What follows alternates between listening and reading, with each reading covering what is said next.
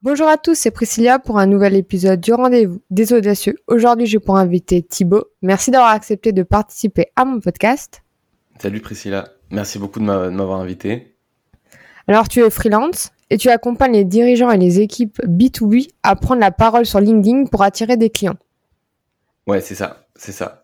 Donc, ce que je fais, euh, c'est, euh, c'est je, j'aide, ouais, donc les dirigeants de boîtes B2B, principalement de start-up, euh, ou de boîtes euh, qui font moins de 50 personnes, à prendre la parole sur LinkedIn, euh, donc à trouver leur ligne éditoriale, à, à faire des posts percutants, à trouver des idées aussi, euh, pour, euh, on va dire, résoudre ou, ou accomplir euh, leur objectif. Donc c'est un objectif souvent d'acquisition. Donc c'est faire de la notoriété, faire de l'éducatif sur leur marché. Et, mais ça peut être aussi de la crédibilité s'ils veulent étendre leur réseau, montrer qu'ils sont forts sur certains sujets, donc prendre des paroles, enfin faire des prises de parole. Et il euh, y en a, ils veulent juste se faire un kiff, ils veulent juste euh, avoir plein de likes, euh, s'amuser, rencontrer des gens, ça dépend. D'accord. Donc pourquoi tu t'es axé que sur les startups de moins de 50 personnes? C'est une bonne question. En fait, dans rien moi, dans, mon parcours professionnel, en fait, j'ai jamais travaillé dans, des boîtes de plus de 100 personnes. Si demain, si tu me disais, par exemple, euh, tu vois, postuler chez L'Oréal ou chez Accor ou une boîte comme ça, je sais même pas comment on fait. Je sais même pas où est-ce qu'on trouve les, fiches de poste. Je sais même pas qui contacter. En fait, je suis tellement, je suis devenu tellement punk, tu vois, sur le côté start-up, freelance et faire le bordel que je, même si je voulais être au, au summum de, ma corpo attitude, j'arriverais pas, je pense. Et du coup, je sais comment ça fonctionne en startup, je sais comment on achète en, comment les, les, gens achètent en startup, je sais euh, comment tu attires des, talents en startup. Enfin, voilà, j'ai baigné dans, dans, dans ce milieu-là, je connais l'état d'esprit des gens, ce qui me permet en fait d'être, d'avoir été, euh, d'avoir une grande proximité avec ces dirigeants-là alors qu'en fait j'ai une méconnaissance du monde corporate hyper large. Je sais pas exactement, tu vois, comment euh, tu vends des logiciels cloud à des à des énormes entreprises, etc., etc. Donc euh, pour moi c'était une évidence en fait de, de parler à des dirigeants plutôt de start-up. Et naturellement j'ai pas euh, j'ai pas mis hein, j'ai des plutôt des, des PME des start-up, mais il se trouve que bah, les gens qui viennent me voir c'est souvent des start-up de moins de 100 mmh. personnes. Je pense que c'est dans l'attitude que je peux avoir sur aussi euh, mon parcours, etc. Et souvent des, des, plus grands groupes, tu vois, de TI ou de ou de ou même, enfin, je veux pas dire jusqu'à des grands groupes, mais leurs prises de parole, elles sont très surveillées. Souvent, ils ont des médias trainers, ils ont des agences, ils ont des gens en interne qui les aident, etc. C'est un autre, c'est un autre, c'est un autre level en fait. Ouais, ils ont des chargés de communication qui parlent à leur place. Euh... Ouais c'est très corporate. C'est vrai que l'univers startup, c'est euh, ce qui est bien, c'est que c'est plus clivant, je trouve. Tu as le droit de dire euh, ce que tu veux et ça passe quand t'es CEO. Une startup pas quand t'es euh, ouais. voilà PDG de je sais pas quoi. De toute façon, même le PDG de L'Oréal, est-ce qu'il est vraiment sur euh, LinkedIn? Je sais pas, je le suis pas. Non, ils sont pas beaucoup sur LinkedIn les PDG du CAC 40. Euh, bah déjà, enfin c'est pas, enfin quand t'es PDG du CAC 40, t'as beaucoup de déjà souvent tu as des as des membres du, du, comité stratégique, ce qui fait qu'en fait tu peux pas dire n'importe quoi parce que vu que tu es en bourse, si tu prends la, en fait tes prises de parole peuvent avoir des, un impact positif ou négatif sur le cours. Tu peux avoir des, tu peux avoir des, des prises de parole qui, bah, par exemple Elon Musk aux États-Unis, qui qui a été euh, eu des problèmes avec la SEC, le l'autorité de régulation, et parce qu'il avait dit que le cours de l'action était beaucoup trop haut à un moment. À un moment, il a dit qu'il était beaucoup trop bas. Et, et du coup, en fait, c'est presque, enfin, il fait presque son appel du délit d'initié. Donc, en fait, ces mecs sur LinkedIn ne peuvent pas faire n'importe quoi. Il y en a quelques-uns qui le font. Alors, c'est pas CAC 40, hein, mais c'est un grand groupe. T'as Michel-Édouard Leclerc, qui est le patron préféré des Français, qui le fait. T'as Patrick Pouyanné du CAC 40. Euh, donc, euh, il y en a qui, il y en a qui le font quand même. Mais, mais c'est vrai qu'ils savent pas forcément le faire aussi, parce que cette expertise de rédiger des discours impactants pour les gens, euh, un peu percutants, euh, ils comprennent pas forcément l'intérêt et il faut aussi trouver des gens qui savent le faire et c'est pas facile. Hein. Et justement, en parlant de ça, le copywriting, c'est donc ce que tu fais. J'ai l'impression que ça a popé là ces derniers mois, j'en vois partout. je sais pas, je me disais au début, ouais, c'est un métier mais tellement incroyable. Et j'ai l'impression que tout le monde l'a compris, donc tout le monde veut le faire. Alors, il y a, plusieurs choses là-dessus. Euh, alors, c'est un métier, c'est un métier qui est assez ancien en fait. C'est juste que maintenant on appelle ça copywriter euh, parce qu'on a anglicisé tous les noms. Euh, disons que à l'époque, ça s'appelait concepteur-rédacteur en français et en et en, américain, enfin aux États-Unis, ça s'appelait copywriter ou advertising copywriter. En fait, à l'origine, le copywriter, c'est donc l'art des mots et c'est celui qui va imaginer en fait des campagnes de pub pour les pour les boîtes. Sauf que vu que les les médias de diffusion se sont modifiés, avant, bah, si tu voulais communiquer, il fallait que tu communiques, euh, tu vois, soit donc en publicité, c'était soit tu vois dans le métro ou à la télé, donc en ce qu'on appelle print. Mm. Euh, print, c'est impression, donc ça, c'est ce que tu peux voir euh, les campagnes dans le métro. À la télé, bah, tout ce qui est donc TV. Et, et, euh, et, pendant hmm, radio. Radio. radio, ouais, radio, affichage, voilà. Et, et les marques communiquaient comme ça. Et tout ce qui est relevé en fait du des médias, donc de des, des de, de, tu vois, relations presse, de relations institutionnelles et euh, tu vois de, des plateaux télé ou autres, tout ce qui était organique, c'était c'était d'autres personnes qui s'en chargeaient. C'était euh, bah, des chargés de presse, chargés euh, comment on appelle ça, RP, relations presse, relations publiques. Et c'était deux métiers un peu différents. Il y en avait un qui était très créatif, agence de pub, et l'autre qui était beaucoup plus bah, corporate. voilà. Donc en fait, souvent la publicité les médias, c'était deux, mondes un peu séparés. Et il se trouve que grâce à Internet, euh, aux médias sociaux, Instagram, YouTube, euh, LinkedIn, euh, Spotify, on a une sorte de, mix. En fait, le, monde des médias et le monde de la publicité se sont un peu mis ensemble, ce qui fait qu'aujourd'hui, tu peux avoir, tu peux faire de la pub sur des, grâce à du média, ce qu'on appelle les actifs médiatiques. Si tu as une, si as 30 000 abonnés sur LinkedIn, bah, tu as une portée euh, potentielle à, plusieurs millions de vues par an, gratuitement. Et c'est la même chose pour les dirigeants. Euh, sauf que, du coup, euh, vu que maintenant, les médias et les réseaux sociaux, et les réseaux sociaux et la conception rédaction, donc le copywriting, se sont un peu mêlés, disons que avant les t'avais des personnes qui, qui, bossaient pour la pub et t'avais des gens qui bossaient euh, euh, pour euh, qui rédigeaient les discours, ce qu'on appelait des ghostwriters. Et aujourd'hui, en fait, les copywriters publicitaires, parfois, ils, ils peuvent aider euh, les dirigeants à publier. Donc ça, c'est ce que, moi ce que je fais, mais le copywriting, c'est très très vaste. Tu vois, si, si euh, avant le copywriting, c'était donc comme on a dit sur les, pubs ou en télé ou en print, mais aujourd'hui, grâce à Internet, on a besoin aussi de copywriters sur, euh, sur les sites, sur les landing pages. Donc, euh, tu vois, euh, comment faire en sorte que ton site, on clique dessus, comment, tu vois, si tu fais du Instagram Ads, comment on fait pour que ton Instagram Ads, elle soit bien, etc., etc. Donc, tu as pas mal de domaines du copywriting, ou, les newsletters, tu vois, par exemple. Mais ça peut être aussi copywriting outbound, c'est-à-dire comment vont, on va formuler nos emails pour faire en sorte que les gens qu'on prospecte nous répondent et tout ça, en fait, c'est, disons que de, avant, c'était juste les copywriters, c'était des créatifs. Aujourd'hui, les copywriters, c'est plutôt des, des créatifs businessmen, c'est des, des sortes de psychologues, quoi. Donc, qu'est-ce que c'est le copywriting, si on peut, on, devait le définir?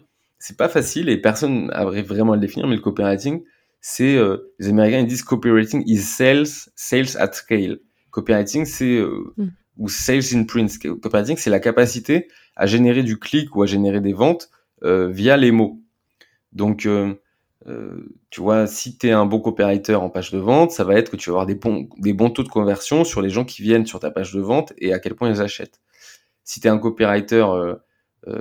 en, en, publicité, ça va être, tu vois, à quel point ton affiche elle est créative, elle va créative et elle va faire en sorte que les gens s'en rappellent ou achètent.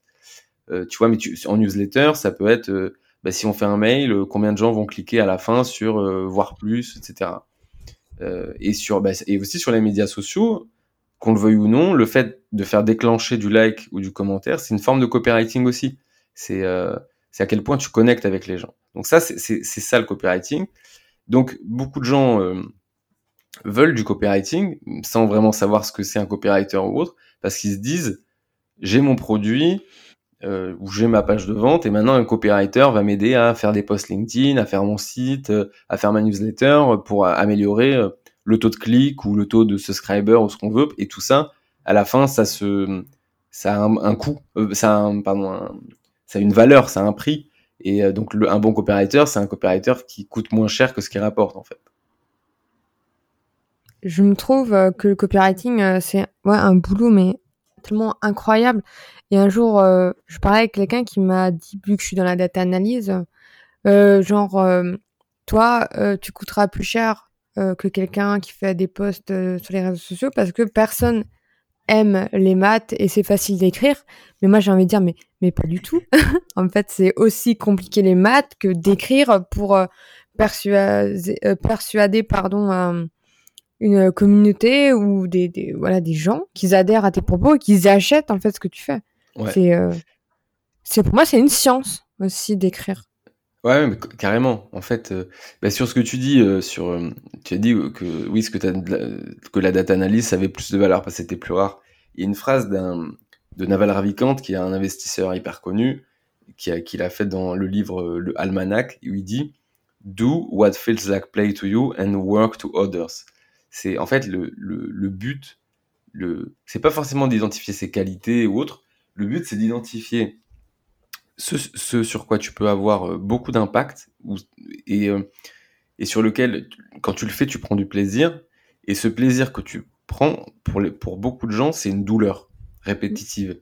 Et si tu arrives à identifier ça et à le monétiser, eh ben pour lui, tu as, une, un, un avantage concurrentiel énorme. Alors toi, si c'est la data analyse, c'est clair, parce que beaucoup de gens n'aiment pas les maths. Alors la, data, les maths, c'est, enfin je veux, c'est pas mon domaine, donc je, je, sais pas, je vais pas insulter euh, la data en disant que c'est des maths, mais les gens généralement n'aiment pas les chiffres, n'aiment pas, beaucoup de gens n'aiment pas non plus ou, ou, ont du mal avec les capacités analytiques. C'est souvent quand on est analytique, on se rend pas forcément compte que c'est euh, une qualité. On pense souvent que c'est un, que c'est que c'est un trait euh, de caractère, quoi.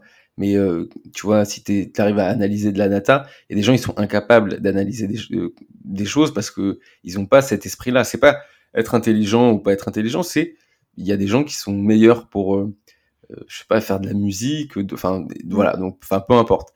Mais mais il se trouve que même s'il n'y a pas de hiérarchie de ces qualités, bah toi, en data analyse, c'est clair que c'est probablement une qualité ou, un trait de, un trait de, de, curiosité pour toi qui est assez rare. Et donc, ça peut être, si tu trouves les bons clients, etc., ça peut être, oui, euh, très valorisé.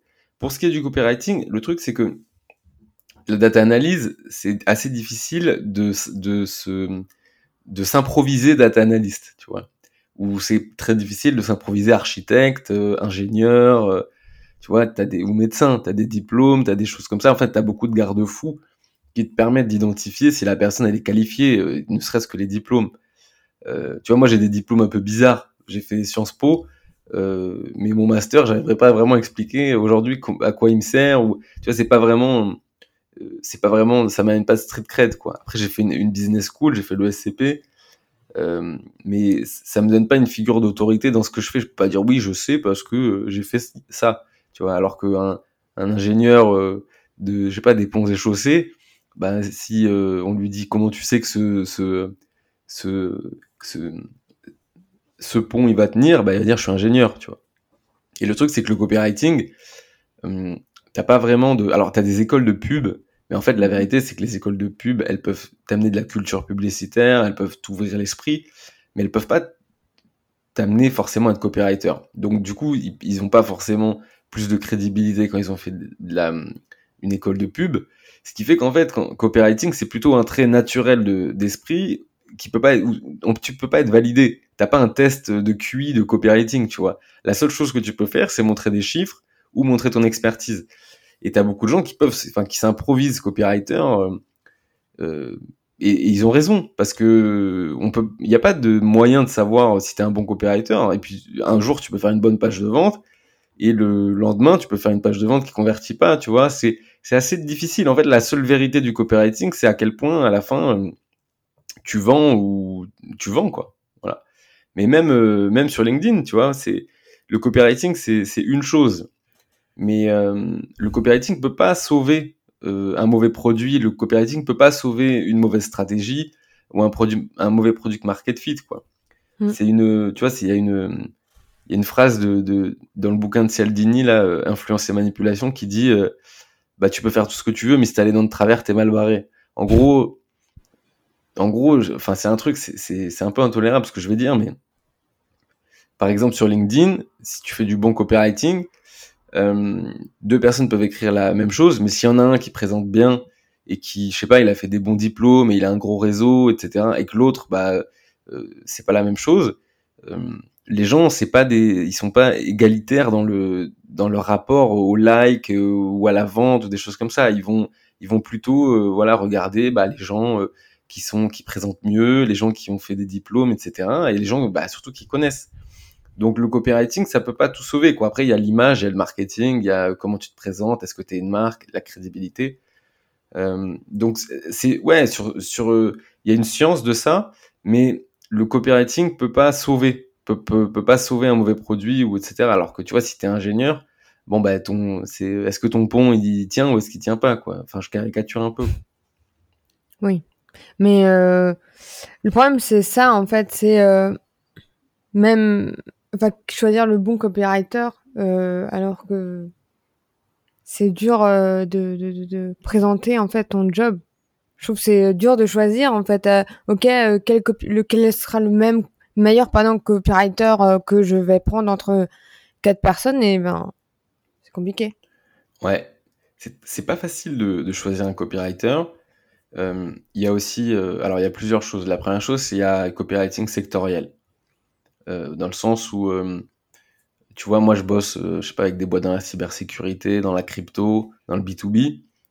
Euh, si tu prends un copywriter qui, qui a l'habitude de bosser pour des Fanta et Nike et qui fait que du B2C et des trucs hyper créatifs pour la télé, il a aucune chance, tu vois, face à moi, parce Mm. que il, il va même pas comprendre, il aura même pas l'expertise métier, donc il va pas comprendre, euh, tu vois, les besoins de l'utilisateur finaux, etc., etc.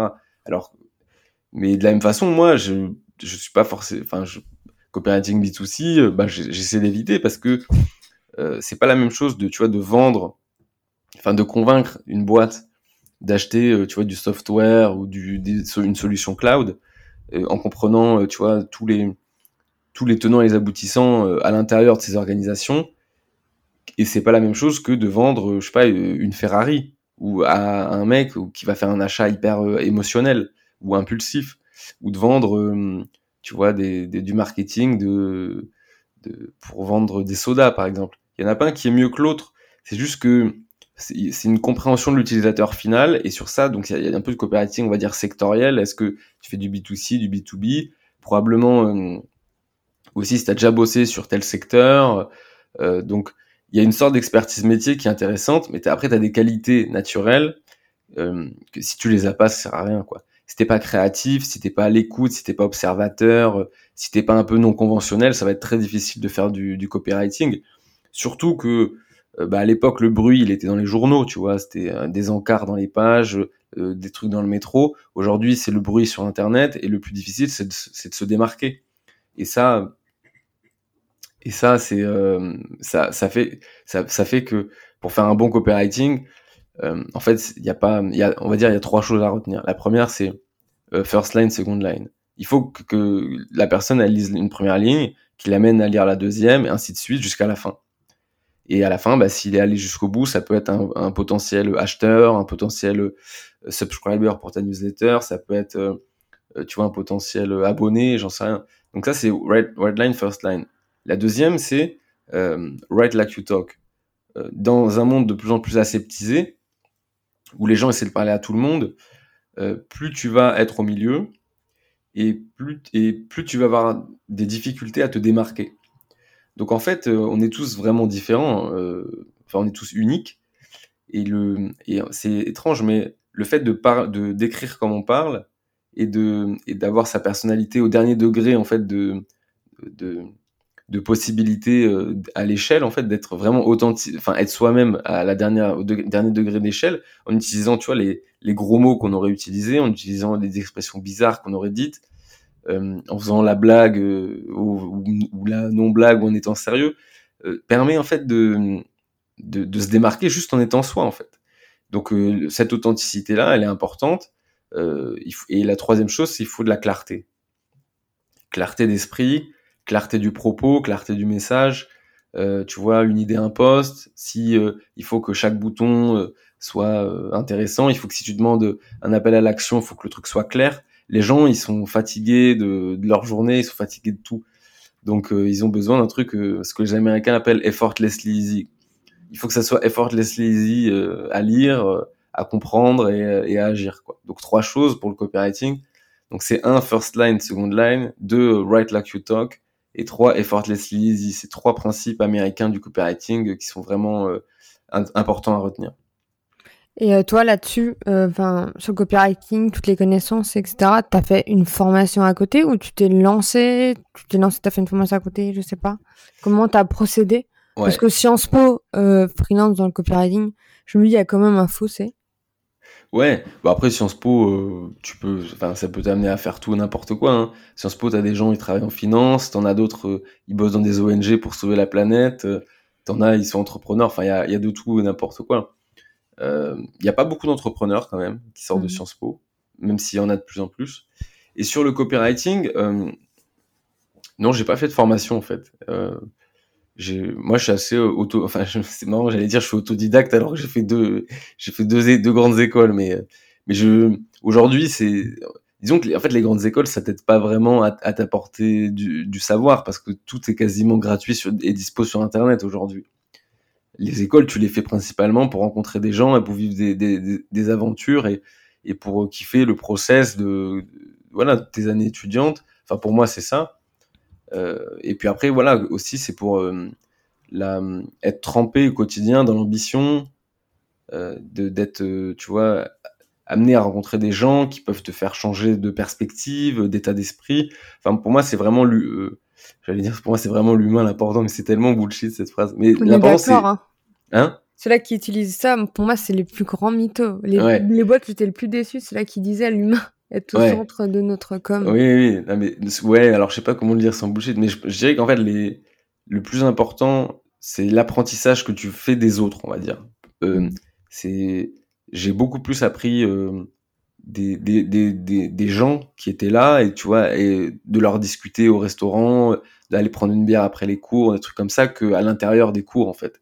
C'est dans tous les interlignes et le, les, les, les liens que tu crées qui sont les plus forts. Et d'ailleurs, bah, aujourd'hui, c'est des gens avec qui tu grandis euh, et tu vous, tu t'entraides, t'as confiance en elles et, et, euh, et vous, vous retrouvez quoi. Donc ça, pour moi, c'est le plus important. Donc j'ai pas fait de formation copywriting, il y en a.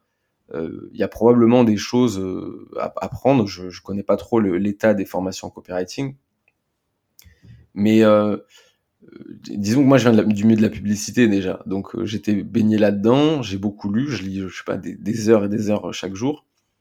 Euh, et aussi j'écris. Donc en fait, euh, tu vois, euh, David Perel, il disait si if you underthink, read. If you overthink, write. Donc en fait, si tu as l'impression qu'il te manque des idées, que, que tu as l'impression qu'il te manque un peu de, de, choses à raconter, etc., eh ben, là, il faut voyager, il faut lire, tu vois, rencontrer d'autres personnes, se sortir euh, enfin sortir un peu la tête et essayer de demander aux autres que tu vois que quoi faire, quoi lire euh, et vraiment voilà réfléchir là-dessus. Mais il y a beaucoup de gens aussi qui qui sont pas forcément bons en copywriting parce qu'ils overthink tout.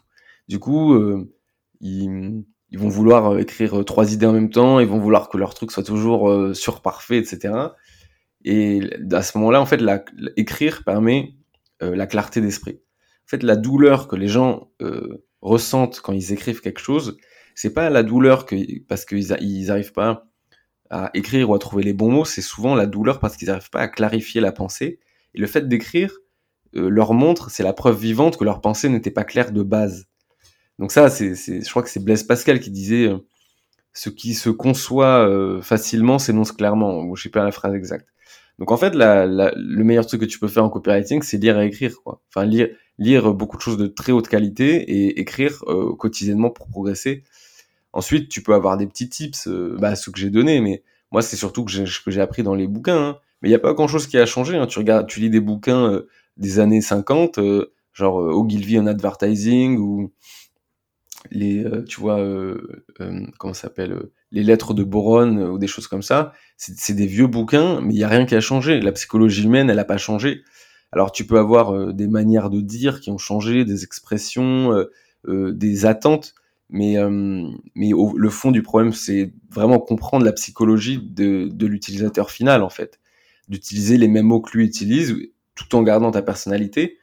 Euh, donc ta personnalité, bah, c'est ton branding, c'est ta stratégie de marque. Et la manière dont tu vas lui parler, ça va être bah, lui, comment il le reçoit. quoi. Donc euh, non, pas, pas de formation. Et d'ailleurs, je conseille pas forcément de formation. Je conseille le copywriting, c'est un peu une école, j'allais encore dire un poncif, j'allais dire une école de, de la vie, mais c'est, tu vois, les bons, les, des bons copywriters, par exemple, c'est les rappeurs. Tu vois, quand mmh. Booba, il te sort euh, que des numéros 10 dans ma team ou des trucs comme ça, mmh. c'est, enfin, c'est des punchlines vraiment cool. Et les gens s'en rappellent, en fait. Et ça, ça s'invente pas. C'est comme l'humour. Ouais, mais c'est à force d'entraînement, je pense, euh, clairement. Oui, oui, oui, à force d'entraînement. Après, il y a quelque chose que je vais dire qui est un petit peu difficile à, avaler pour certains, mais il y en a qui ont des prédispositions naturelles euh, sur le copywriting. C'est ce qu'on appelle l'écriture prescriptiviste et l'écriture descriptiviste. Alors, je me rappelle jamais laquelle est, mhm. quoi, mais en gros, euh, euh, imaginons t'es es comptable ou médecin. Euh, tu vois, tu vas faire une ordonnance. Quand tu es comptable, tu vas faire un, rapport euh, de comptabilité. tu vas écrire. Donc, tu vas utiliser des mots, tu vas, etc. Mais ça, c'est de l'écriture. je crois que c'est prescriptiviste. Donc, en fait, tu vas écrire, mais ton but, ça va être une, une écriture qui, qui respecte les règles, une écriture, tu vois, terre à terre, euh, mais une écriture euh, presque académique. Et, euh, mais ça, c'est presque une manière de penser. Et il y en a d'autres, ils vont avoir ce qu'on appelle l'écriture descriptiviste. L'écriture descriptiviste, c'est quand tu vas pouvoir jouer avec les mots, euh, presque, tu vois, où est-ce que tu mets la virgule, où est-ce que tu mets le point, et presque donner du, tu vois, du rythme, un peu la, du relief à tout ça, et, euh, et, jouer avec les règles, avec les mots, etc., etc. Et en fait, il y a des gens qui sont des, gens naturellement euh, prescriptivistes, d'autres qui sont naturellement descriptivistes. Et euh, voilà, et, en fait, c'est un lien aussi avec les choses que tu vas faire dans la vie, quoi. Tu vois, il y a des métiers qui sont plutôt proches des prescriptivistes et tu as des métiers plutôt liés à aux arts et à la création qui vont être pour les descriptivistes. Et donc voilà, il y a des, des gens ont des prédispositions ou des qualités, on va dire, naturelles ou culturelles qu'ils ont euh, validées au cours de, leur, évolution, et ils ont une personnalité qui les amène à faire des choses euh, où ils vont être plus ou moins euh, doués là-dedans. Après, il y a les expériences de la vie, quoi. Tu peux très bien avoir été à Henri IV et avoir fait HEC et, et, je sais pas, avoir voyagé, aller dans des musées et être naturellement mauvais ou mal, peu prédisposé au copywriting. Et puis tu peux avoir euh, de l'autre côté euh, euh, tu vois avoir eu des expériences je sais pas tu vois en banlieue mais qui t'ont amené un rapport différent. Tu peux avoir écouté différents types de musique qui t'ont amené des choses. Tu peux avoir rencontré d'autres gens qui t'ont fait réfléchir et être un boss du copywriting comme bah, je sais pas Booba ou des gars comme ça quoi. Donc c'est pas vrai. Le copywriting c'est pas vraiment c'est pas vraiment quelque chose qui s'apprend. C'est plutôt quelque chose qui se pratique et c'est ça vient souvent aussi de de ta, de ta vie, de ta capacité à avoir expérimenté les choses. C'est pour ça que souvent les publicitaires, c'est des, c'est des, enfin les très bons publicitaires comme Jacques Seguela, c'est des gens qui ont, qui étaient plutôt aventuriers en fait, aventuriers non conventionnels, euh, euh, qui souvent une pensée un peu divergente, tu vois. C'est sur, ça, c'est, c'est donc donc c'est assez difficile en fait de, mm-hmm. de savoir comment on devient un bon coopérateur en fait. Ouais. Moi, j'ai une théorie. Enfin, j'ai plusieurs théories. Je pense que de base, faut mieux se tourner vers quelque chose qui nous appelle et on a le feu en nous et que on, on a l'impression d'être que ça nourrit, qu'on est peut-être un peu meilleur que la masse. Bon, mais peut-être être expert et, et, être bon à la perfection pour se lancer. Mais je pense c'est quand on voit que ah ouais là je suis doué là-dedans, je peux y aller. Et des fois il y a moi, par exemple, les maths, je suis bonne en maths et tout, j'aime l'analyse, j'analyse tout, j'analyse un peu trop euh, tout et n'importe quoi, euh, que ce soit les maths, les discours, etc. Et euh, par exemple, j'ai un, j'ai, un autre exemple de, de moi, ce que je fais. J'ai, je me suis lancée dans la photo, mais en, en amateur pour le délire, etc. Je me suis dit, allez, euh, on va réaliser un rêve d'ado.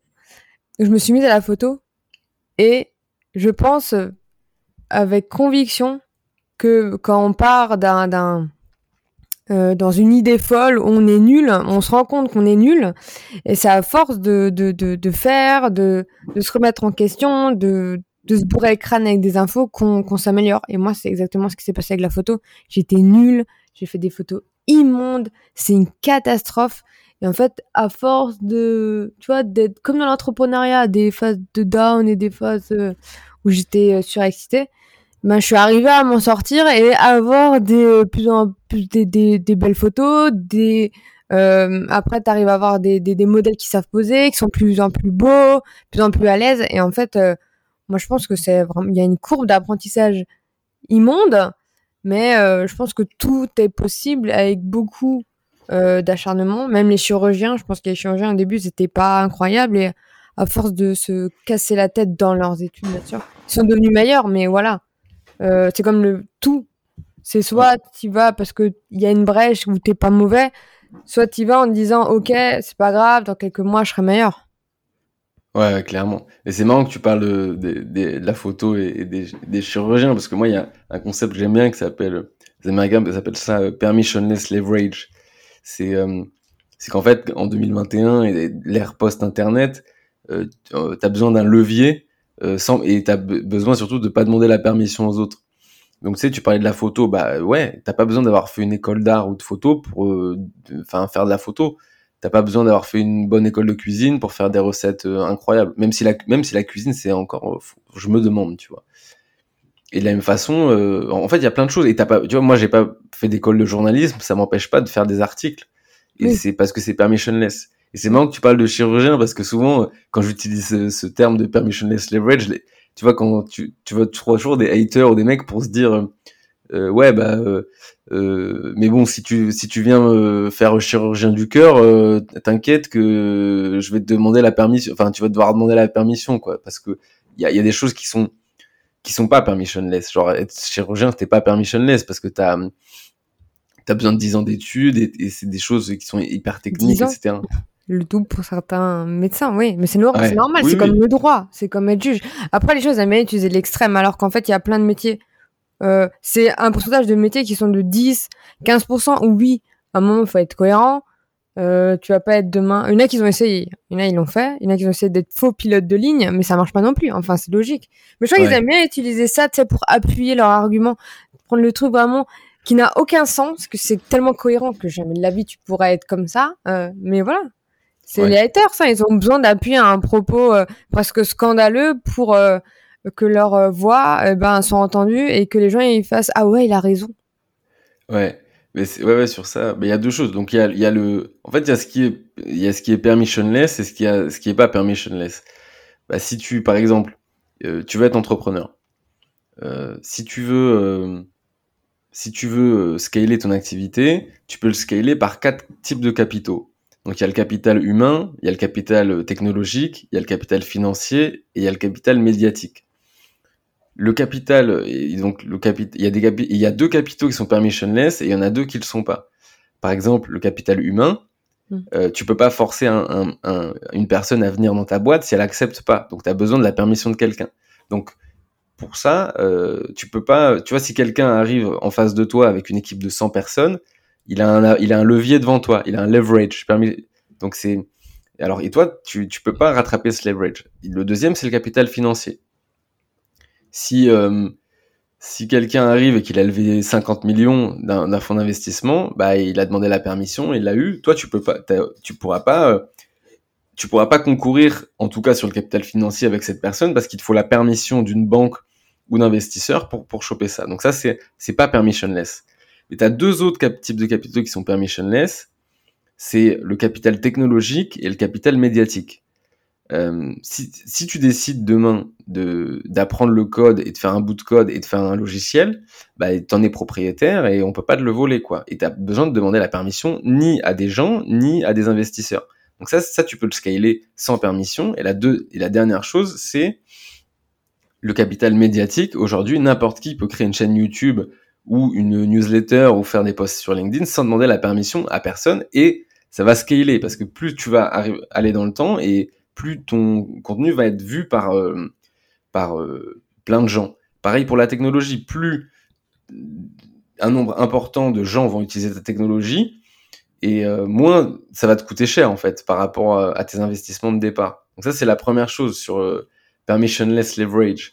Et la deuxième chose sur les haters, c'est un bouquin qui s'appelle Missy, M-E-S-E, ça a été un bouquin qui a été fait, je sais plus l'auteur, c'est une dame euh, très intelligente.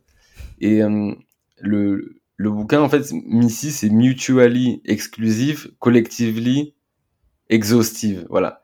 C'est en gros, c'est une, une théorie euh, qui va un peu former les cerveaux des gens qui font faire du conseil en stratégie, donc qui sont censés être les plus gros cerveaux, en tout cas les cerveaux les plus logiques dans leur approche des choses. Et en fait, j'ai remarqué qu'il y a beaucoup de haters quand ils viennent te dire certains trucs, euh, ils sont ils, euh, ils sont pas ici, ils sont pas mutuellement exclusifs. Euh, par exemple, en fait, ça veut dire que toi tu dis un truc, eux ils disent un truc, mais ce qu'ils disent est vrai, mais ça veut pas dire que ce que tu dis est faux. Mmh. Donc je te donne un exemple. j'avais j'avais dit qu'est-ce que j'avais dit? J'avais dit les deux plus gros et du coup j'avais fait un post là-dessus. J'avais fait les deux plus gros actifs d'un entrepreneur sont le code et le média. Euh, j'avais dit parce qu'ils sont permissionless. En gros, c'était l'objet du post. Et t'as un mec, il vient, voir, il vient voir dans le post, il dit euh, Oui, euh, mais si t'es chef dans un restaurant et que tu fais pas bien la cuisine, t'as beau avoir une chaîne YouTube et des lignes de code, bah tu vas te faire virer. Hein. Et, en fait, c'est ce qui est ce qui est probablement vrai en fait. c'est que bah, si t'es chef dans un restaurant et que tu fais de la mauvaise cuisine, mais que tu as une chaîne YouTube active et, je sais pas et, des lignes de code, et ben peut-être que tu vas te faire virer, c'est vrai. Mais ça n'empêche pas que ce que j'ai dit, que les deux plus gros actifs permissionless d'un entrepreneur, c'était le code et le média, euh, bah, ça n'exclut pas ce que j'ai dit. Ça parce que si un chef est bon et que euh, ou même un chef un, petit peu moins bon, mais qui a beaucoup de médias, euh, comme Gordon Ramsay par exemple, Gordon Ramsay, on ne sait pas si c'est le meilleur chef du monde mais en tout cas, c'est le plus médiatique. Mm. Euh, tu vois. Le plus clivant. Le plus clivant, ouais. Mais c'est le plus connu. Mais il y a peut-être des gens dans, la, dans le monde qui cuisinent mieux que Gordon Ramsay. Sauf qu'ils n'ont pas, ils ont pas les actifs que Gordon Ramsay a. Donc, ce que je veux dire, c'est qu'à, disons, à valeur égale, c'est beaucoup plus, c'est beaucoup mieux d'avoir soit du code, soit du média. Et euh, mais ce qui, mais ce qui n'est pas mutuellement exclusif avec le fait que si t'es un mauvais cuisinier, tu vas probablement te faire virer, même si t'as une chaîne YouTube.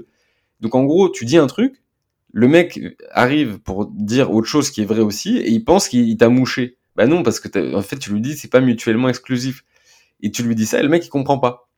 Et en gros, euh, bah souvent les haters ils viennent te dire des trucs et c'est pas mutuellement exclusif. Par exemple, tu dis, euh, tu vas dire aujourd'hui euh, Internet a, modifié complètement le trajectoire de carrière et tu peux faire quasiment tout sans permission et sans besoin de diplôme, il y a un mec qui va dire euh, ouais mais si t'es chirurgien du cœur il te faut un diplôme. Oui c'est vrai, mais c'est pas mutuellement exclusif avec le fait que la société a changé grâce à Internet, tu vois, euh, et qu'il y a des exceptions bien sûr. Mais donc les gens ils cherchent toujours en fait la petite bête à démonter ton raisonnement et ils utilisent des exceptions qui en fait sont pas mutuellement exclusives. Et je me suis rendu compte qu'en fait c'est ce manque de rigueur intellectuelle c'était presque la la la palme des haters, tu vois, ou des faux haters qui croient qu'ils vont te moucher. En fait. Ça fait un peu la. C'est comme les platistes, tu vois.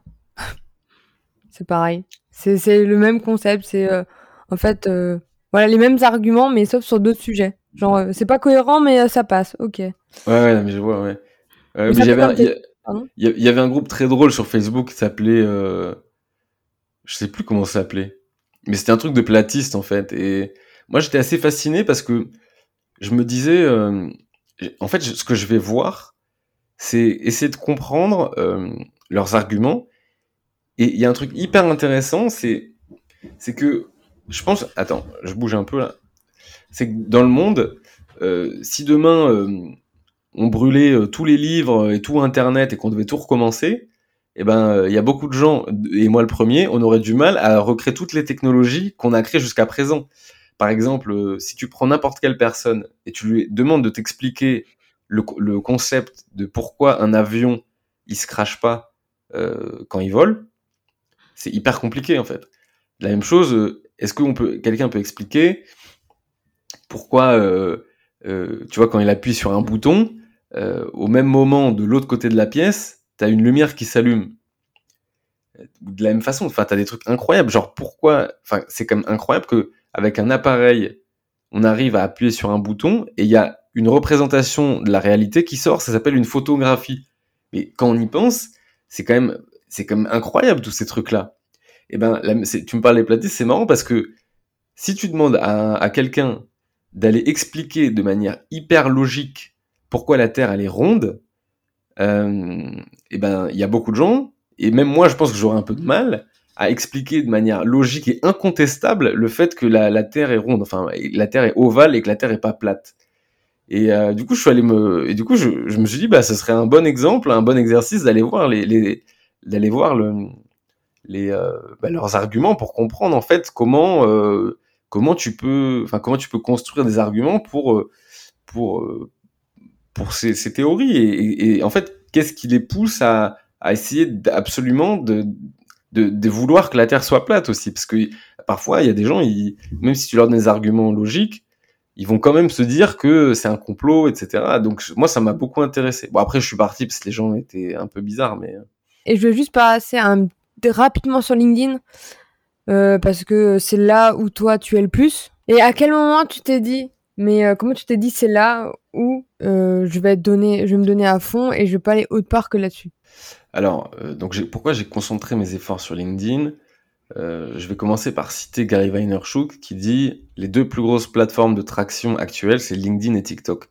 Ce qui est marrant parce qu'on se dit c'est opposé. LinkedIn, c'est euh, c'est euh, mm. tu vois le réseau social avec la moyenne d'âge la plus haute, TikTok la plus basse. Il y en a un qui se veut sérieux, l'autre qui se veut hyper fun.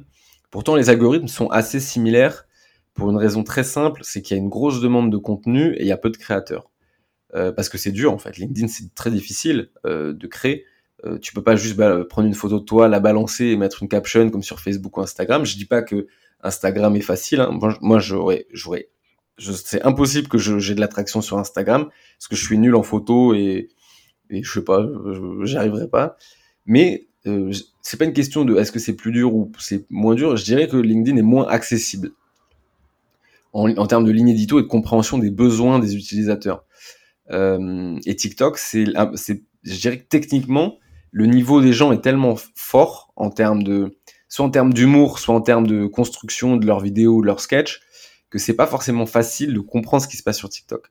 Et du coup, Gary Vee, Gary Vaynerchuk disait, bah, c'est deux plateformes de traction.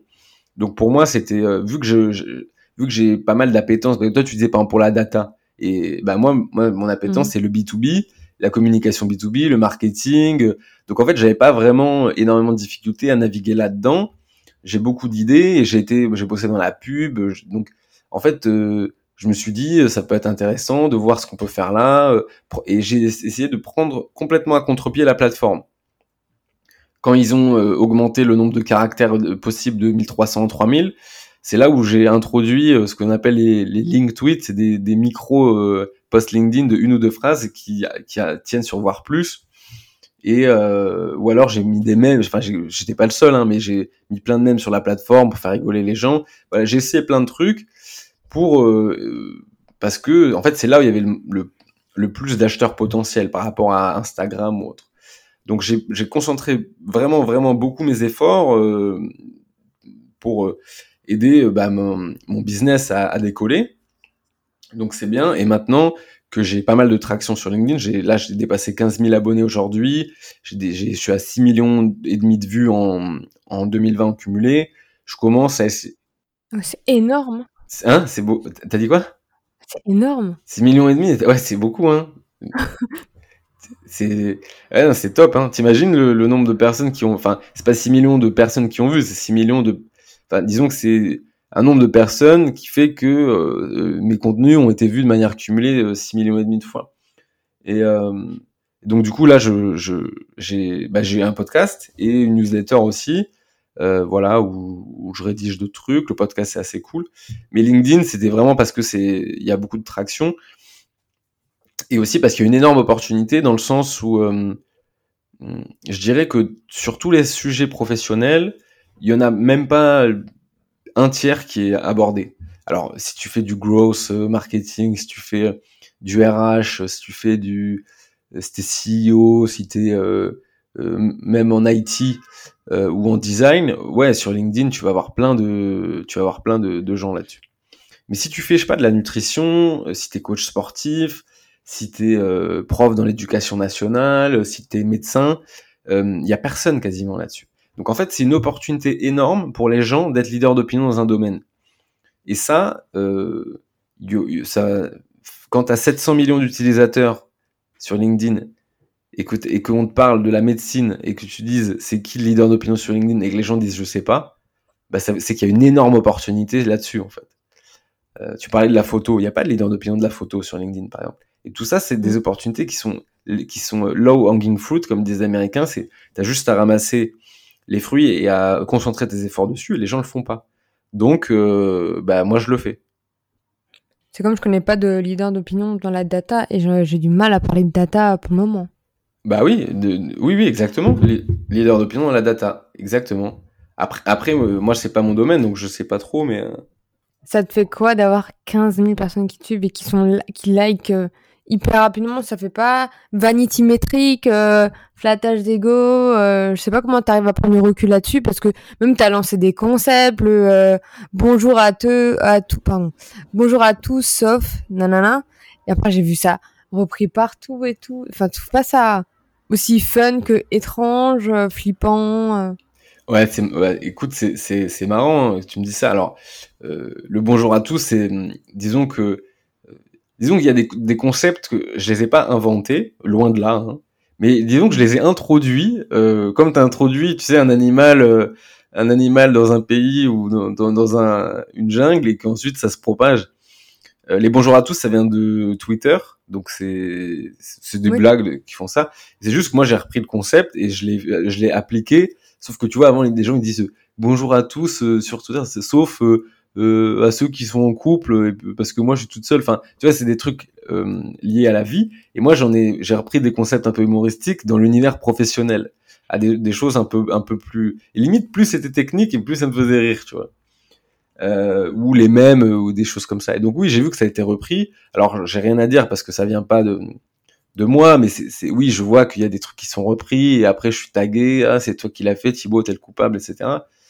Euh, j'ai pas, j'ai pas de recul dessus. Je, en fait, c'est tellement récent. Après, bon, 15 000 personnes, c'est bien, mais euh, tu vois, à l'échelle euh, des personnes, tu vois, sur Instagram ou des choses comme ça, c'est rien en fait. C'est pas beaucoup. Alors, c'est vrai que sur LinkedIn, c'est plus difficile d'avoir des, on va dire, des auditeurs qualifiés.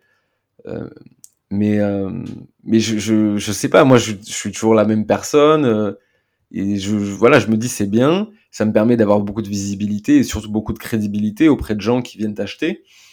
Euh, je trouve ça bien. C'est, c'est, mais disons que c'est pas le plus important. Pour moi, le plus important, c'est plutôt le fait de de pouvoir partager certaines choses que je pense, dire la vérité, et, euh, et que certaines personnes puissent dire ok t'as as refait ma journée ça ça m'a aidé j'ai eu l'impression d'être comprise des choses comme ça il y a un côté un peu alter égoïste mais à ce à ce déjà c'est thérapeutique pour moi parce que j'ai pas toujours été hyper bien euh, dans mes baskets tu vois.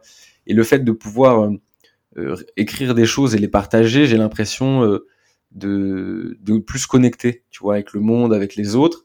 Et ça me permet de ouais c'est comme une, thérapie. Donc il y a ça. Et ensuite il y a le côté un peu alter égoïste de de recevoir des messages de gens qui qui te disent t'as eu un impact sur ma vie avec ce que tu fais. Et euh, c'est autant flippant que grisant, mais je crois que c'est c'est aussi euh, par rapport à ma mission, tu vois, ben, faire des posts euh, de la communication pour des dirigeants B2B, c'est bien. Ça peut ça peut avoir un impact sur leur société, etc., etc. Mais ce que je veux dire, c'est que si demain j'arrive à, je sais pas moi, à, faire des, des, des, sortes de cohort base courses sur des gens sur comment trouver leur voie, comment être indépendant, etc. Et qu'ils aient une feuille de route et que je puisse me dire, ok Thibaut, t'as changé la vie de ces gens-là. Euh, bah ça, ce serait vraiment cool, tu vois. Parce que c'est fou, mais euh, moi j'ai passé des années à, à pas avoir de boussole et et je me dis, en fait, je j'essaie de parler quand j'écris, j'essaie de parler à cette personne il y a trois ans, tu vois, ou il y a deux ans, en essayant de, de, de lui dire tout ce que j'aurais aimé savoir maintenant. Et, et, en plus, je suis qu'au début, hein, mais, euh, mais un mindset un peu explorateur, quoi. Donc, j'ai pas de recul là-dessus. Je, je, sais, je sais pas trop. C'est, mais c'est intéressant, quoi. Mais tu as atteint tes objectifs que tu t'étais mis en place euh, il y a deux ans, par exemple? En fait, c'est intéressant parce que euh, quand je vois euh, les, à chaque fois les, la, les progrès, je, je fais d'année en année, euh, je me dis putain, mais je suis rien à voir avec la personne d'il y a un an. Enfin, rien à voir, enfin, assez proche, mais mais euh, j'apprends tellement quoi. Et c'est pour ça que tu vois quand les un recruteur il dit euh, tu te vois où dans cinq ans? Bah en fait je sais pas parce que je, déjà dans un an je serai pas je sais pas dans quel état d'esprit je serai donc j'ai pas spécialement d'objectif il y a deux ans. Euh, je dirais je dirais que si on, il y a il y a deux ans euh, on m'avait dit que je serais dans la position dans laquelle je suis aujourd'hui euh, j'aurais été enfin il y a deux ans j'aurais signé quoi large large et pour l'instant et pour et pour le j'ai l'impression d'être qu'au début tu vois, genre, euh, moi, je suis entrepreneur depuis un an. Euh, la construction d'audience, j'ai compris euh, assez récemment que c'était important. Avant, je, avant, j'avais même une mauvaise image de ça. Pour moi, les, constructeurs d'audience, c'était Kim, enfin, c'était Kim Kardashian sur Insta, quoi. Et, et, et, ou les anges de la télé-réalité, que je pensais pas que tu pouvais avoir une audience très qualifiée, que ça pouvait t'apporter beaucoup de choses. Je pensais qu'il fallait avoir beaucoup d'abonnés et vendre des shampoings en marque blanche, quoi j'avais pas compris que tu pouvais aussi euh, avoir une chaîne YouTube euh, avec 100 abonnés et faire en sorte que bah il y a des gens ils, ils te kiffent et que tu puisses euh, vraiment être content et que, ça ait des impacts sur ta vie quoi ça je l'ai compris assez récemment en fait hein. c'est le principal en fait de d'atteindre tes objectifs te rendre compte que c'est enfin je sais pas comment dire ça non mais en fait tu dis plusieurs pardon en fait tu dis plusieurs choses et, le fait d'évoluer d'année en année moi je trouve que c'est ça la plus grande réussite c'est de pas être du tout à la même place que tu étais il y a un an. Ouais, ouais, non, mais c'est clair. C'est clair. Et, euh, et là, dans l'avant-dernier podcast que j'ai fait, euh, Les Rois du Scale, avec euh, Liz Sliman, à la fin, je lui ai demandé c'est quoi la next step? C'est quoi l'objectif? Et Liz Sliman, elle m'a dit j'ai eu tellement de mal à me stabiliser dans ma vie qu'elle m'a dit l'objectif, c'est juste keep going, en fait. C'est pas, euh, c'est pas grossir, c'est pas grandir, c'est pas être plus ci, être plus ça. L'objectif, c'est, je suis bien dans mes pompes actuellement, et si je peux rester aussi épanoui et équilibré que je suis aujourd'hui, je serai déjà hyper heureuse, tu vois. Et c'est, j'ai beaucoup aimé cette perspective. Alors moi, je suis un peu, j'ai un côté à moitié cinglé, donc c'est un peu dur de stabiliser, mais euh, mais je trouve qu'il y a une belle philosophie là-dedans, dans le la croissance c'est pas toujours bien, tu vois. Parfois la stabilisation c'est bien, ce qui t'empêche pas d'amener de, nouveaux objectifs, mais euh, mais je sais pas. Moi j'ai l'impression en fait de que j'ai pas, j'avais de l'ambition, je voulais faire plein de choses et je me suis un peu égaré pendant un moment. Et là je suis en train de revenir en arrière en fait sur les sur euh, un peu mes opinions, les choses comme ça. comme si je reprenais un peu une une revanche, tu vois, sur quelques sur quelques années un peu de, de galère et de, et de difficultés, on va dire. Difficultés, c'est-à-dire dans l'entrepreneuriat ou dans le salariat Non, alors moi je suis entrepreneur depuis un an, mmh. et, euh, mais ça faisait un moment que je voulais être entrepreneur. Donc comme je t'ai dit, en fait, ce que, en fait, je pensais qu'avant, moi j'étais biberonné startup. Donc pour moi, l'évidence, c'était tu crées un produit, euh, tu lèves des fonds et tu vas vendre. Ensuite, alors que, et, alors que maintenant, je me dis, c'est peut-être mieux de commencer par une audience. C'est-à-dire, en fait, tu, tu construis d'abord du contenu et ensuite tu réfléchis à ce que tu vends, comment tu le vends, euh, grâce en itérant quoi. Mais comme dit Jack Butcher, build distribution first, then build whatever the fuck you want. bah tu vois, je pense que c'est le truc j'aurais dû. J'ai dit à mon pote, hein, j'ai dit euh, ça faut que tu mettes sur des toilettes quoi. Quand t'as compris ça, t'as tout compris. Euh, et et mais oui, dans le, dans le salariat, j'ai eu des galères, ouais. Ouais, ouais. J'en ai parlé euh, dans un post LinkedIn qui avait, qui, qui avait vraiment bien marché. J'ai bossé dans une boîte où, c'était vraiment difficile. Euh, j'ai pris quelques coups. Et, euh, et sinon, euh, ouais, mais je pense que je pense que j'ai un peu renié ma nature dans le salariat, dans le sens où moi, je suis assez, je suis quelqu'un de très libre, euh, même si c'est une notion très vague, très libre. Je suis assez créatif J'aime beaucoup l'innovation. J'aime bien quand ça va vite. Mmh. Et, et j'étais un peu bloqué dans le salariat et je pense que ça m'a c'est trop bizarre mais ça m'a ça m'a marqué physiquement en fait euh, euh et, et, psychiquement et, et, et là je, je, suis en, train presque de guérir certaines blessures tu vois c'est un peu bizarre à dire comme ça parce que ma vie était assez cool quoi tu vois genre euh, mais enfin mais j'ai jamais eu manqué de d'argent mes, mes parents étaient toujours euh, étaient toujours cool avec moi tu vois j'ai une bonne éducation donc je me plains pas euh, mais tu vois, à chacun euh, ses propres batailles, quoi. Et les miennes, c'était un peu, c'était en fait à un moment euh, l'impression de renier, de renier une nature et de, de vraiment avancer contre, ouais, contre la personne que tu es et essayer de, de mettre un masque et un costume de, de quelqu'un que t'es pas. Et, et, tu vois, et, et, en fait, ça, ça m'a saoulé, quoi, pendant des années. Donc, aujourd'hui, j'ai vraiment, vraiment modifié plein de choses dans ma vie là-dessus pour être plus aligné. Voilà, je pense que l'important c'est l'alignement. Oui, des fois ça met un peu plus de temps, mais euh, comme chacun, euh... enfin je sais pas comment dire ça, mais ouais, être aligné en fait c'est autant une, une, philosophie que la réalité. Ouais. Il y en a qui le prennent un peu à la légère et c'est vrai que si t'es pas aligné du tout, t'es fatigué psychologiquement. Euh, euh, physiquement, euh, oui, ça se voit sur le corps exactement. Ouais, ouais. ça, c'est ça qu'on a après des, des cicatrices, c'est qu'il faut beaucoup de temps, des fois des coachings, euh, des thérapies pour s'en sortir. Ouais, ouais, ouais, non, mais c'est clair. Bah, sur l'alignement, après, le truc, c'est, bah, parfois, t'es pas aligné, mais hum, t'as t'as pas forcément, tu sais, t'as pas forcément soit de boussole, soit les ressources pour, pour changer, en fait, ça, tu vois. Et, euh, et moi, c'est ouf parce que j'ai fait, tu vois, j'ai fait deux grandes, éco- deux grandes écoles, genre, euh, mon père ingénieur, enfin, j'ai toujours été bien accompagné. Et pour autant, il y a des moments où je me, dis, il m'a manqué du savoir, il m'a manqué euh, de me poser les bonnes questions. euh, enfin, c'est donc voilà. Et, le fait de, suivre des personnes très intelligentes, euh, des Américains sur Twitter, de lire deux trois trucs euh, euh, vraiment cool, ont, ont modifié ma perspective. Mais il fallait pas besoin de grand chose. Il y avait besoin de ça, donc un peu de knowledge, un peu d'expertise. Et je pense qu'il y avait besoin surtout de, de courage, quoi. En fait, Euh, je pense que j'ai probablement manqué de courage à un moment. Bah, Après, c'est dur, enfin, de, de sortir quand t'es bien dans un con- cocon et de, euh, de tout casser et de repartir à zéro. En Ouais. fait, c'est c'est tellement inconfortable. Mais justement, moi, j'étais mal dans mon cocon. C'est ça le truc. C'est qu'en fait, j'étais mal. Ouais, mais c'est un paradoxe, en fait. C'est que quand t'es au, au pied du mur, tu vois, quand t'es dans la douleur extrême, que t'en peux plus, que là, tu... Ouais, mais tu vois, c'est exact. Sur ça, alors ça, c'est un peu, disons, perso, mais tu vois, ça fait. euh, j'ai commencé à, me pencher sur l'entrepreneuriat, je pense, il y a, il y a 4-5 ans, tu vois, 4, 4 ans. Et à l'époque, c'était juste, euh, je savais pas trop ce que c'était une entreprise, je savais pas trop comment ça marchait, tu vois, c'était très très vague. C'était très très vague. Mais j'avais émis l'hypothèse, etc., mais je comprenais rien. Ensuite, je me suis dit, ok, on va faire un master business pour, se rapprocher de ça, etc., etc.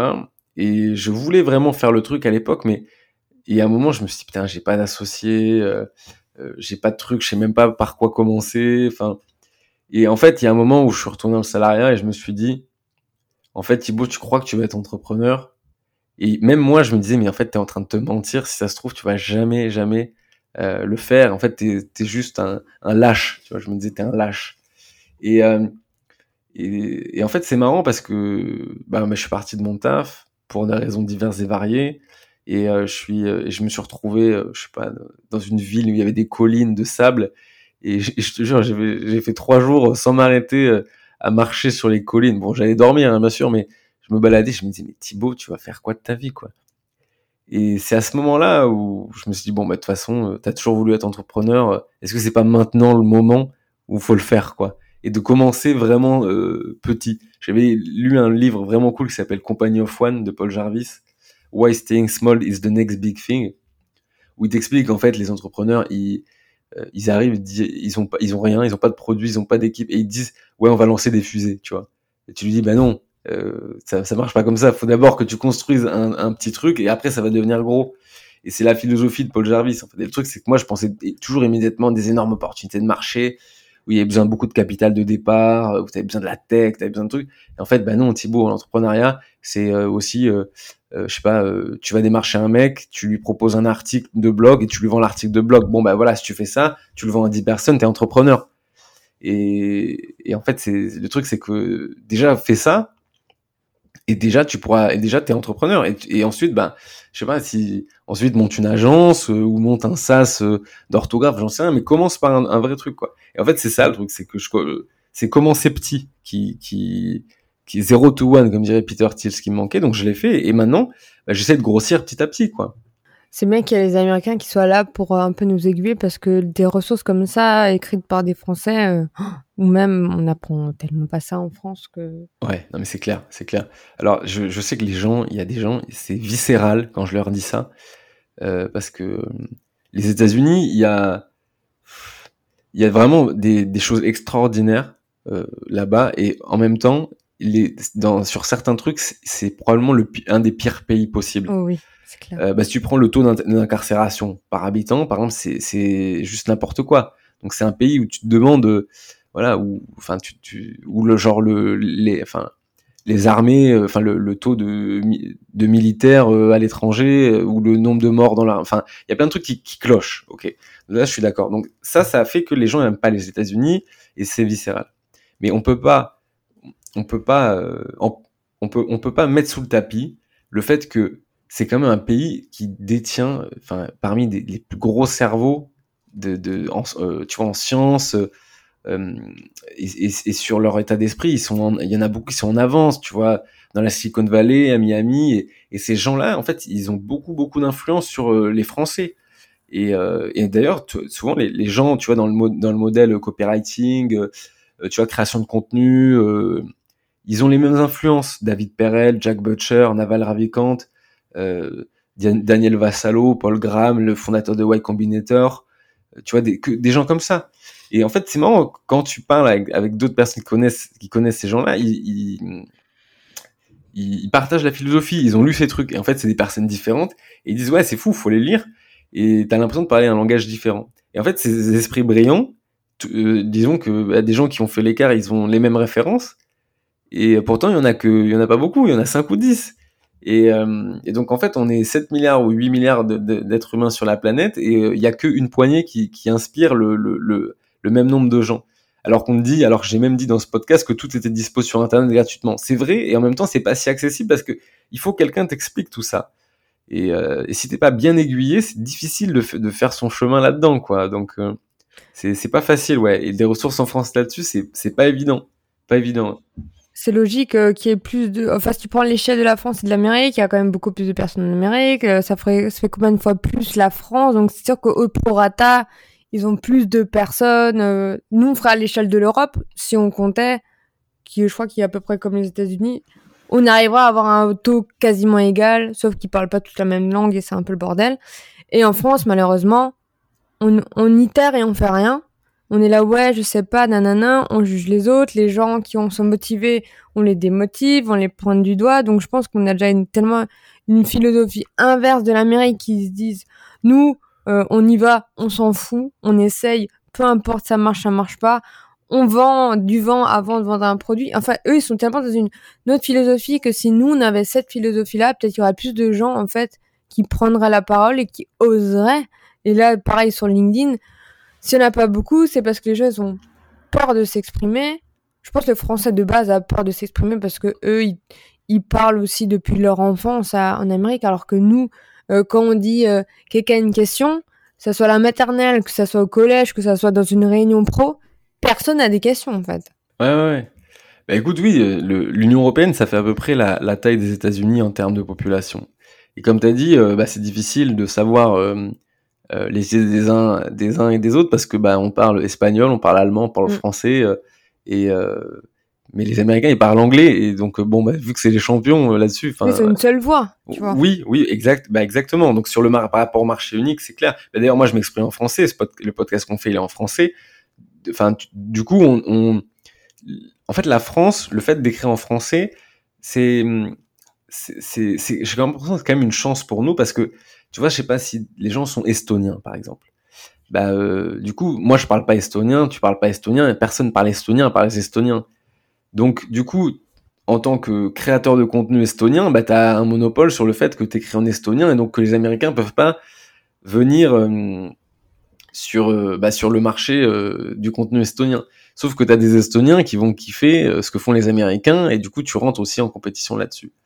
Et en fait, quand tu es français, c'est intéressant parce que le marché francophone, il est, il est grand. Tu vois, euh, c'est, bah, t'as la, enfin, le marché francophone, c'est pas que la France. Tu vois, t'as la Belgique, t'as, as la Suisse, t'as, as certains pays en Afrique, etc., etc. Le Québec. Ouais, le Québec. Bah oui, le Québec aussi. Et du coup. Il y a des Italiens qui parlent français. Bref, pardon. Ouais, voilà, ouais, bah oui, il y a plein d'autres gens qui parlent français. Donc en fait, tu, tu, disons que t'es sur une niche, mais t'es sur une niche qui est énorme, qui est la niche française, euh, où les Américains peuvent pas comprendre ce que tu dis, mais sauf que il y a assez de gens dans la, sur la planète qui peuvent comprendre ce que tu dis. Donc en fait, c'est à la fois a blessing and a curse, quoi. Et euh, euh, donc sur ça, on a de la chance, je pense, d'être français sur la création de contenu parce que tu peux créer du contenu dans ta langue natale et en même temps euh, faire en sorte que ça soit vu par assez de personnes et notamment par des personnes qui consomment pas l'anglais. J'ai fait un sondage sur LinkedIn en demandant, tu vois, qu'est-ce que vous faites si vous voyez des posts en anglais? Et je crois qu'il y a un tiers des gens qui avaient dit je passe mon tour, quoi. Genre ils lisent même pas en fait l'anglais. Et ces gens-là, tu les captes. Sauf qu'à la différence des Estoniens, le marché francophone est assez large pour que ces personnes qui lisent pas l'anglais, tu sois en situation de monopole sur, euh, sur eux. On va passer à la troisième partie parce qu'on a beaucoup parlé. Euh, mais c'était très intéressant. Moi, je voulais savoir quel est ton plus grand défaut. Tu vois, c'est marrant parce que rien que le dire, euh, c'est c'est dur, quoi. Euh, je pense que les deux plus gros ou ceux qui me gênent le plus, je dirais, euh, parce que souvent on dit on, on est les, nos défauts sont otages des qualités, quoi. Et en fait, le, je pense le premier, c'est l'organisation, manque d'organisation ou de rigueur, je sais pas comment on dirait, euh, mais qui a un pendant qui est, je pense, je suis très créatif, en fait. Mm. Euh, en fait, le, souvent le manque d'organisation, c'est le, c'est le pendant néfaste d'une créativité illimitée. Parce que des gens, alors tu peux être ultra organisé, mais si c'est ultra organisé de base, ça peut parfois nuire à ta créativité, en fait le chaos peut être un, bon outil de d'innovation. Euh, voilà. Et la deuxième chose, c'est euh, la discipline. C'est mon manque de discipline. Et euh, tu vois, par exemple, tu m'as dit, ouais, là, tu as 15 000 abonnés, tu fais plusieurs millions de vues, etc. Mais en fait, j'avais commencé à créer un petit peu de contenu avant, sauf que c'était toujours sporadique, un truc par-ci, un truc par-là. C'était pas et du coup ça manquait de discipline dans le sens pas la discipline quand tu, quand tu l'entends euh, être euh, discipliné l'ordre mais la discipline de continuer à faire les choses en fait. Et euh, ça c'est ce qui manque je pense dans, dans la vie c'est plus d'organisation et plus de discipline. Je crois que c'est des mots qui font tellement peur aux gens bah, le chaos hein, quand je dis chaos il y, a des gens ça, leur fait très peur le chaos hein. moi le chaos je, je comme dit Batman I embrace chaos tu vois Qu'est-ce que tu détestes faire dans ta boîte? Qu'est-ce que je déteste faire? Euh, Tout ce qui est euh, tout ce qui n'apporte pas de valeur ajoutée et, que, qui mais que tu dois faire quand même. Envoyer des factures, faire des devis, gérer euh, gérer l'émotionnel aussi. Euh, ça, ça m'a saoulé. Genre, il y a un ou deux clients là euh, qui m'ont sur lequel c'était un peu difficile, tu vois. Il y, y en a un, j'ai dû, c'est moi qui ai arrêté la collaboration et euh, c'est rare, hein. c'est très rare parce que souvent je les qualifie avant. Mais hum, gérer, euh, ouais, gérer les, les, bas, on va dire, avec les clients, c'est ça me, c'est quelque chose qui a tendance à me saouler. Et surtout quand on a de l'émotionnel qui vient, quoi. Parce que euh, quand on est freelance, les gens ils savent pas, mais ouais, c'est vraiment une position particulière à des moments. Ouais, ouais, ouais. Mais parfois t'es très seul en fait. Hein. Euh, les freelances, t'es, c'est la condition inhérente hein, du, de la solitude, quoi. Et, euh, et, parfois les gens, en fait, parfois les, les, gens ils peuvent pas t'aider en fait, parce que même quand t'as une boîte ou quand t'es salarié, c'est pas la, la, même chose, tu vois. De quand tu travailles avec un freelance, c'est pas la même, le même type d'organisation, c'est pas les mêmes process, c'est pas la même vélocité, c'est pas les mêmes protections. Et donc il y a peu de gens qui peuvent comprendre parfois en fait euh, en freelance euh, ce qui se passe. Et d'ailleurs c'est une condition en France qui est tellement peu connue que c'est, ça arrive souvent, ça peut arriver souvent que moi je parle, je, je fasse une prestation de freelance avec quelqu'un et que je sois le premier freelance qu'il connaît. Et du coup, euh, parfois ils, parfois ils peuvent te, alors ça c'était surtout au début, mais ils peuvent te, euh, ils peuvent pas trop savoir comment te prendre ou te mal te prendre, tu vois. La pire chose, c'est un, une boîte qui, qui prend le freelance pour un salarié en fait, tu vois.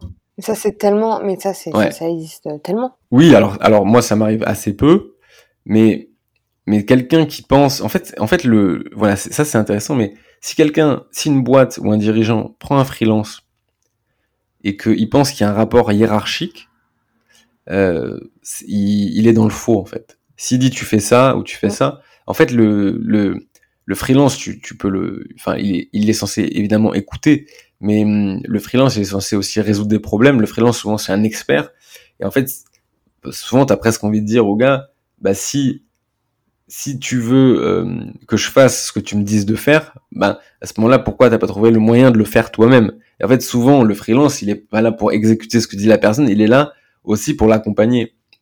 Et euh, ça, c'est la première chose. Et la deuxième chose, c'est qu'un salarié, bah, s'il est, il y a un contrat, donc bah, il est, on lui dit de, il doit venir de 8h à 20h, etc., du lundi au vendredi. Enfin, c'est dans son contrat, quoi. C'est une obligation contractuelle contre laquelle il est rémunéré. Un freelance, euh, il peut choisir de ne pas travailler avec toi aussi. Donc euh, un freelance, tu peux très bien lui proposer du travail, et il va dire non, euh, je suis bouqué ou non, j'ai pas envie, etc. Donc en fait, c'est un... ça, ça peut être, ça c'est plutôt un truc global, mais quelqu'un qui te prend, euh, ouais, pour un, juste un prestataire, une commodité, que, que lui, il est limite, tu devrais dire merci qu'il te paye, ça c'est difficile. Mais moi, j'essaie de les qualifier avant et de les éviter pour pas avoir à, avoir ce genre de, de truc quoi. Euh, sinon il y a il va y avoir un moment euh, douloureux où euh, tu vas devoir faire un recadrage et souvent c'est c'est agréable ni ni pour la personne en face ni pour toi quoi. Et moi je veux savoir comment tu les qualifies si tu peux me dire rapidement. En fait je mets des je mets quelques barrières parce que parfois les gens tu sais pas trop enfin ils viennent ils te contactent et en fait ils savent pas trop pourquoi.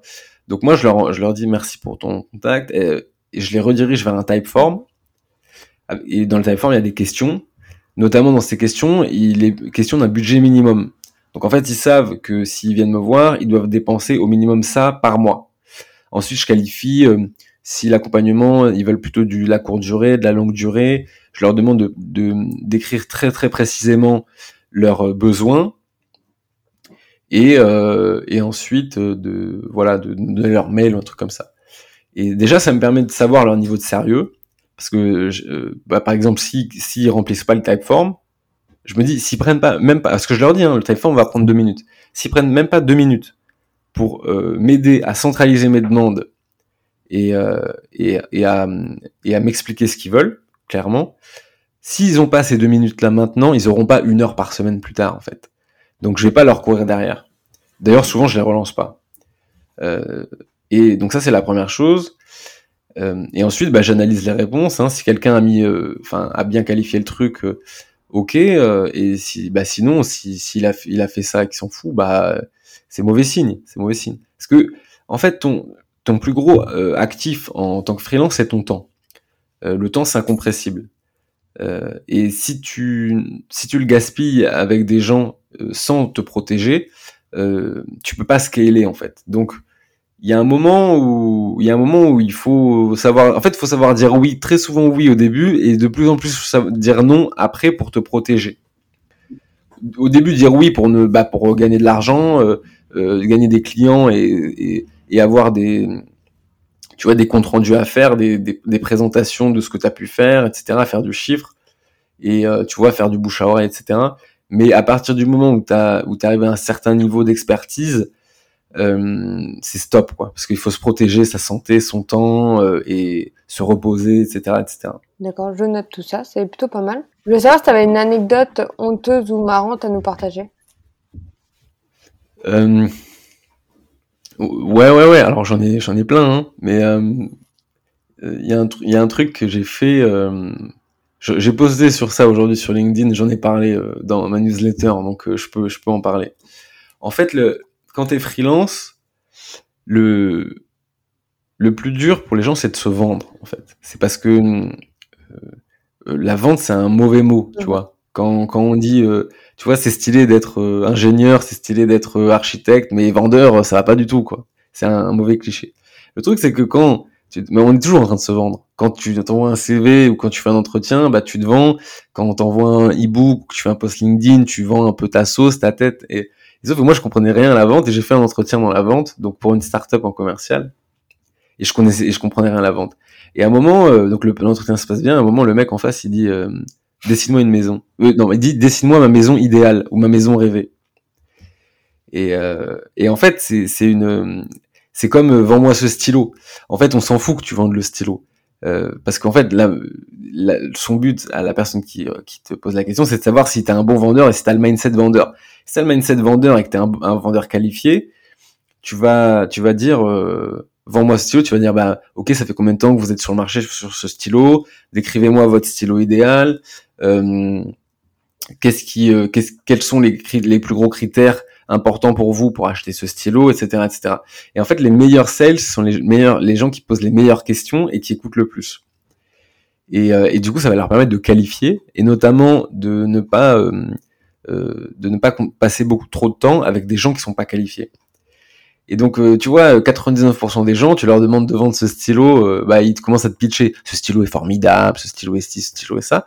Et en fait, les 1% des gens qui sont des bons sales, euh, il, il, te pose des questions. Et en fait, le but d'un recruteur quand il, quand il pose cette question, c'est d'identifier immédiatement si tu commences par pitcher ou si tu commences par poser des questions.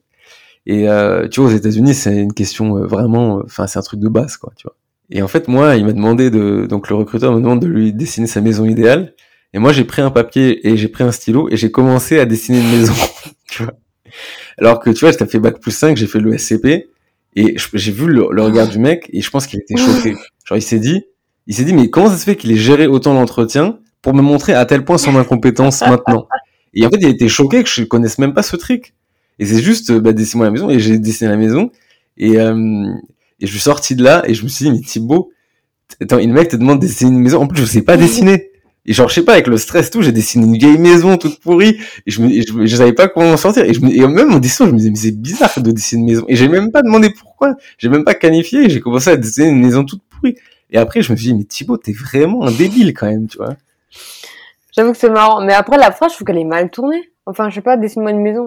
Bah, si tu fais premier degré, tu dessines la maison. Et puis, si tu es stressé, tu, tu vas faire une poudre. Enfin, je trouve que la question est mal Bah oui, mais bah non, mais c'est bah justement la, la c'est une question qui est faite exprès pour. Ah ouais, bah, je suis pas pour en fait, en fait, c'est en fait tu décèles immédiatement si le la personne est un est quelqu'un qui est là par hasard ou si c'est un, un, un professionnel du sales.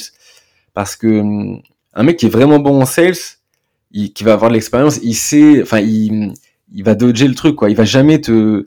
En fait, t'adoptes un état d'esprit qui est un état d'esprit de qualification. En fait, les meilleurs vendeurs c'est pas, en fait, c'est, toi qui vas savoir si t'achètes ou pas, mais en fait, c'est eux qui vont savoir si t'es euh, assez important pour que, pour qu'ils achètent. En fait, hein, c'est marrant, mais les meilleurs vendeurs, c'est des gens qui posent que des questions et c'est eux qui prennent la décision, en fait. C'est trop bizarre.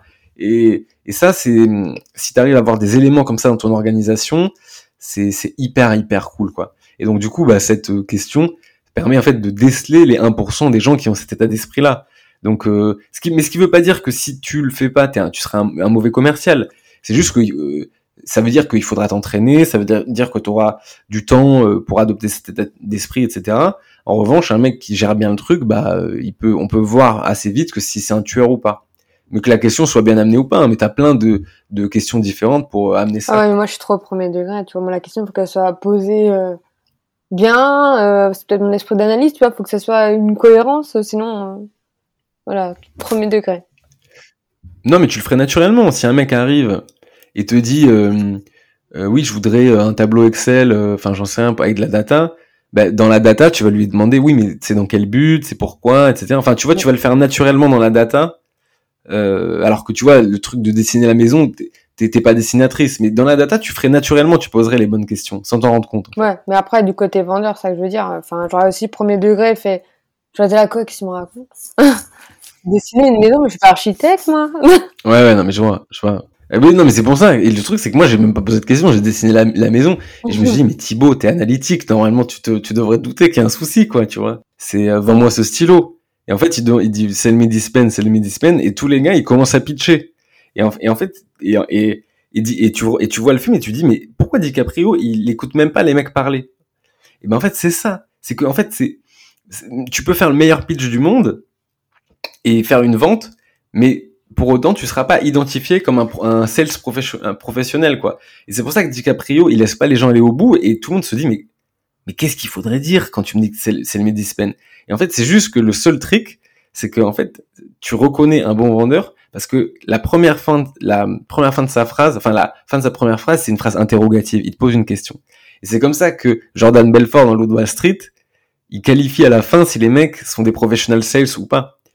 Et euh, mais c'est pas grave, hein, si tu poses pas de questions, euh, ça veut pas dire que tu vas être un mauvais sales, ça veut juste dire qu'il faut te former à avoir cet état d'esprit. Quoi. Moi, j'ai aussi du taf au niveau du sales parce que c'est compliqué. Bah, on est français, hein. C'est clair. Moi, je veux savoir quel est le meilleur conseil qu'on t'a donné. Alors, le meilleur conseil qu'on m'a donné, c'est un conseil qu'on m'a pas donné, en fait. C'est un conseil que j'aurais aimé qu'on me donne. Bah, le conseil, premier conseil, c'est, euh, c'est donc Paul Jarvis. Arrête de, de vouloir absolument, tu vois, créer un truc incroyable euh, dès le début. Euh, start small, quoi. Tu vois, genre fais, euh, commence par vendre un article ou commence par vendre un bout de code ou commence par faire ce que tu veux et grossis petit à petit parce que tu vois euh, l'entrepreneuriat faut pas faut arrêter de croire c'est un, un énorme saut euh, de parachute en fait c'est juste un l'entrepreneuriat c'est surtout un, un, escalier quoi avec des toutes petites marches à, à faire et essayer de faire zéro to one ça c'est hyper important et deuxième conseil euh, build an audience construis une audience, construis un canal, euh, je sais pas, YouTube, podcast, ce que tu veux, mais documente tout ce que tu fais parce que ça te servira en fait. Mhm. C'est un actif médiatique. Euh, moi, je veux savoir quelle personne me conseillerais-tu d'interviewer? Euh, Une personne interviewée, je pense que Ulysse Lubin serait pas mal. en fait, il, fait un, challenge, sans challenge à travers le monde. C'est en fait, il, il, il se balade dans le monde entier avec des 100 défis où il va, euh, tu vois, par exemple là, actuellement, il fait de l'apnée. Il fait, il fait, je crois, il essaie de faire 15 mètres d'apnée ou 3 minutes d'apnée. D'apnée. Euh, tu vois, euh, il avait fait la fourmi, il s'est fait euh, piquer par une des fourmis avec la plus gros, la douleur la plus forte du monde. Enfin, il fait plein de trucs comme ça. Et avant, il a une start-up qu'il avait craché. Il aime pas trop qu'on le dise, mais bon, c'est, ça fait partie de son, son parcours aussi. Et maintenant, bah, il documente tout ça sur YouTube, etc. Il a plein de canaux de monétisation très intéressants. Euh, c'est un mec vraiment, vraiment intéressant et parce que lui, son gros dada, c'est les barrières mentales, vaincre ses barrières mentales. Donc, je pense que je pense que c'est un gars à qui tu, peux poser plein de questions et qui va beaucoup t'inspirer. Ouais. Ok, ben euh, parfait, tu as répondu à toutes mes questions. Donc, euh, Merci Priscilla, c'était un plaisir. J'ai, en fait, on voit, euh, on voit l'avantage des gens un peu introvertis, c'est qu'ils ont une oreille hyper attentive et du coup, en podcast, c'est cool. T'as Drew Riley, le mec de, qui fait Trends VC, il avait écrit un tweet, il avait dit introverts make the best interviewers. Bah, les introvertis font les meilleurs, les meilleurs intervieweurs. Oh. Je sais pas. Tu crois? Ben je sais pas, mais en tout cas, euh, bah tu, ça se voit, c'est assez agréable parce qu'en fait j'ai l'impression d'avoir parlé 95% du temps, donc euh, les gens adorent ça en général hein, quand, quand tu les, les oreilles attentives. C'est toi qui parles toujours. J'avoue que c'est c'est plus une interview. ouais, ouais clairement. Donc euh, merci beaucoup. Ben merci à toi.